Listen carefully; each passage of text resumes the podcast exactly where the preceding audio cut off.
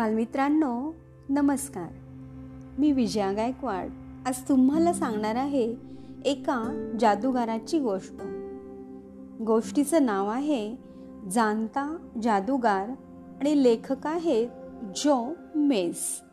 मराठी अनुवाद केलाय मृणालिनी देसाई यांनी. एका गावामध्ये खूप खूप वर्षापूर्वी कॉर्ली नावाची एक मुलगी आपल्या आई वडिलांबरोबर राहत होती. तिला खोटं बोलण्यात आणि थापा मारण्यात खूप मज्जा वाटत असे. अनेक वर्षांपर्यंत तिच्या आईबाबांना आणि सर्वांना तिने सांगितलेल्या गोष्टी खऱ्या वाटत. पण कॉर्ली किती खोटं बोलते हे हळूहळू सगळ्यांच्याच लक्षात आलं. आणि त्यांना खूप वाईट वाटलं. आपल्या स्वतःच्या मुलाच्या शब्दावर विश्वास ठेवता येऊ नये ही आईवडिलांच्या दृष्टीनं फारच दुःखाची गोष्ट असते. त्यांनी कॉर्लीची ही वाईट सवय मोडण्यासाठी अनेक उपाय केले पण त्यांना यश आले नाही. शेवटी कॉर्लीच्या आईबाबांनी तिला मर्लिन नावाच्या एका जाणत्या जादूगाराकडे नेण्याचे ठरवले. त्या काळी खोटं बोलणाऱ्या मुलांची खोड मोडण्यासाठी त्यांना मर्लिनकडे नेत. मर्लिन हा जगातला सर्वात प्रामाणिक माणूस. तो कासेच्या भिंती असलेल्या महालात राही त्यामुळे त्याच्याबद्दलची सर्व माहिती खरीखुरी सर्वांना कळत असे. आयुष्यात त्याने कधीही कुणालाही खोटं सांगितलं नव्हतं. कॉर्ली त्याच्याकडे पोहोचताच ताबडतोब त्याने काय भानगड आहे हे ओळखलं. कॉर्लीच्या आईने आपण मर्लिनकडे काय काम घेऊन आलो आहोत हे सांगायला सुरुवात केली. पण सर्व हकीकत बोलून दाखवताना तिला इतकं वाईट वाटू लागलं की मर्लिननं हात वर करून तिला थांबण्याचा इशारा केला. तो म्हणाला तुम्ही माझ्याकडे कशासाठी आला आहात ते मी ओळखलं आहे. तुमच्या मुलीला माझ्याकडे आणावं लागलं हे मला चांगलंच माहिती आहे. ती जगातली सर्वात खोटं बोलणारी मुलगी आहे आणि तिनं तुम्हाला खूपच दुःखी केलेलं आहे. कॉर्ली कावरी बावरी झाली. आईच्या मागे दडली. तिला सांभाळून घेण्यासाठी तिचे वडील पुढे येऊन उभे राहिले. काहीही करून त्यांना कॉर्लीचं खोटं बोलणं बंद करावं पण त्यासाठी तिला कोणताही त्रास व्हावा असं त्यांना वाटत नव्हतं. मर्लिन म्हणाला भिवू नका.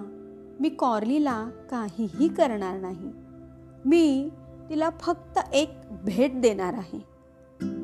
त्यानं कपाट उघडून एक सुंदर माळ बाहेर काढली. त्या माळेच्या मधोमध लखलखीत हिऱ्यांचे पदकही होते. त्यानं तो हार कॉर्लीच्या गळ्यात घातला आणि म्हणाला जा मी तुमच्या मुलीबरोबर खोटं बोलण्यावरचा बिनतोड उपाय दिला आहे.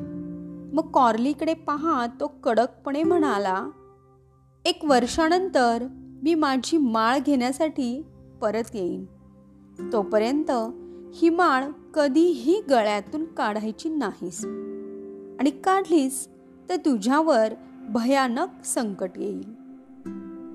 कॉर्ली आणि तिचे आईबाबा घरी परत आले. दुसऱ्या दिवशी कॉर्ली शाळेत गेली. तिची माळ पाहण्यासाठी सगळ्या मुली तिच्या भोवती जमल्या. कुठं मिळाली ग तुला ही माळ? त्यांनी विचारले. मी बरेच दिवस आजारी होते. कॉर्लीने बेधडक थाप मारली. मी बरी झाल्यावर आईबाबांनी मला ही सुंदर माळ भेट म्हणून दिली आहे हे ऐकून सगळ्याच मुली आश्चर्याने बघतच राहिल्या.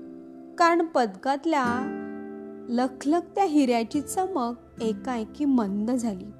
हो मी खूप दिवस आजारी होते. आता माळेतल्या हिऱ्याचे इकडे साधासा दगडामध्येच रूपांतर झाले. मुली पुन्हा आपापसात कुजबुजू लागल्या. कॉर्लीने माळेकडे पाहिले आणि ती घाबरूनच गेली. खरं तर मी मर्लिन जादूगाराकडे गेले होते. ती मोठ्यानं म्हणाली पुढे आणखीन काही थापा मारायची तिची हिंमतच होईना. लगेच तिची माळ पुन्हा चमचम करू लागली. सगळ्या मुली हसायला लागल्या आणि कॉर्लीला खूपच लाजल्यासारखे झाले. हसायला काय झालं? ती म्हणाली. त्यानं आमचं खूप आदरातिथ्य केलं. आम्हाला नेण्यासाठी त्यानं सहा पांढऱ्या घोड्यांची सुंदर घोडागाडी पाठवली. त्यात गुलाबी रेशमी गाद्या होत्या आणि त्यांना सोनेरी झालर होती. तिची थाप सांगून होईपर्यंत मुली पुन्हा जोराजोरात हसू लागल्या. कॉर्लीनं गळ्यातल्या माळेकडे पाहिले तर प्रत्येक खोटं बोलण्याबरोबर माळेची लांबी वाढत गेली. आणि पदकातला हिरा तर आता जमिनीलाच टेकला होता. लंब्या लंब्या बाता मारतेस मुली चिडवू लागल्या. कॉर्ली म्हणाली बर मी खरं काय तेच सांगते हं आता? आम्ही पायी पायीच गेलो होतो. माळेची लांबी पुन्हा पहिल्या इतकी झाली. मरलीनं मला काहीही न बोलता ही माळ दिली. आता तिची माळ इतकी आखूड झाली की गळ्याला फासच बसू लागला. तू पूर्ण काय ते खरं खरं अजूनही सांगत नाहीयेस ह? मुली म्हणाल्या. हो खरं म्हणजे मर्लिन म्हणाला की मी जगातली सर्वात थापाडी मुलगी आहे. असं म्हणताच माळेची पकड सैल झाली. मुलींना तिची कीव आली. एकीने विचारले तू ही माळ काढून का नाही टाकत? तिने काहीच उत्तर दिले नाही. तेव्हा माळ वर खाली उड्या मारून नाचायला लागली. विचित्र आवाज काढू लागली. तू नक्की काहीतरी लपवती आहेस. मुली पुन्हा हसू लागल्या. माळ कधीही काढायची नाही असे मला बर्लिनने बजावले आहे. आणि ती काढली तर माझ्यावर संकट येईल. त्या अजब माळेचे हे प्रताप चालूच राहिले. कॉर्ली खोटं बोलली की हिऱ्याची चमक मंद होई. लंब्या चवड्या बाता मारल्या की माळेची लांबी वाढे. खरं काय ते सांगितलं नाही तर माळ आखूड होई. आणि प्रश्न विचारल्यावर कॉर्ली काहीच बोलली नाही तर माळ नाचू लागे. आता असल्या विचित्र माळेसारखा सवंगडी असल्यावर कोणाचीही थापा मारण्याची सवय कशी पटकन मोडेल? हे तुमच्या लक्षात आलं असेलच ना? आपण मारलेली एकही थाप पचणार नाही हे समजल्यावर कॉर्लीनं खोटं बोलायचं सोडूनच दिलं. ती आता खरं बोलू लागली आणि खरं बोलण्यानं तिला इतका आनंद वाटू लागला की ती स्वतःलाच तिला खोटं बोलणं आवडेन असं झालं. वर्ष संपायच्या आतच मर्लिनने येऊन ती माळ परत नेली. कारण आता कॉर्लीला तिची काहीही गरज नाही हे त्यानं जाणलं होतं. तर बालमित्रांनो अशी होती ही जाणत्या जादूगाराची गोष्ट. किती गमतीने त्याने कॉर्लीचं खोटं बोलणं बंद केलं होतं. हो ना? Bye bye.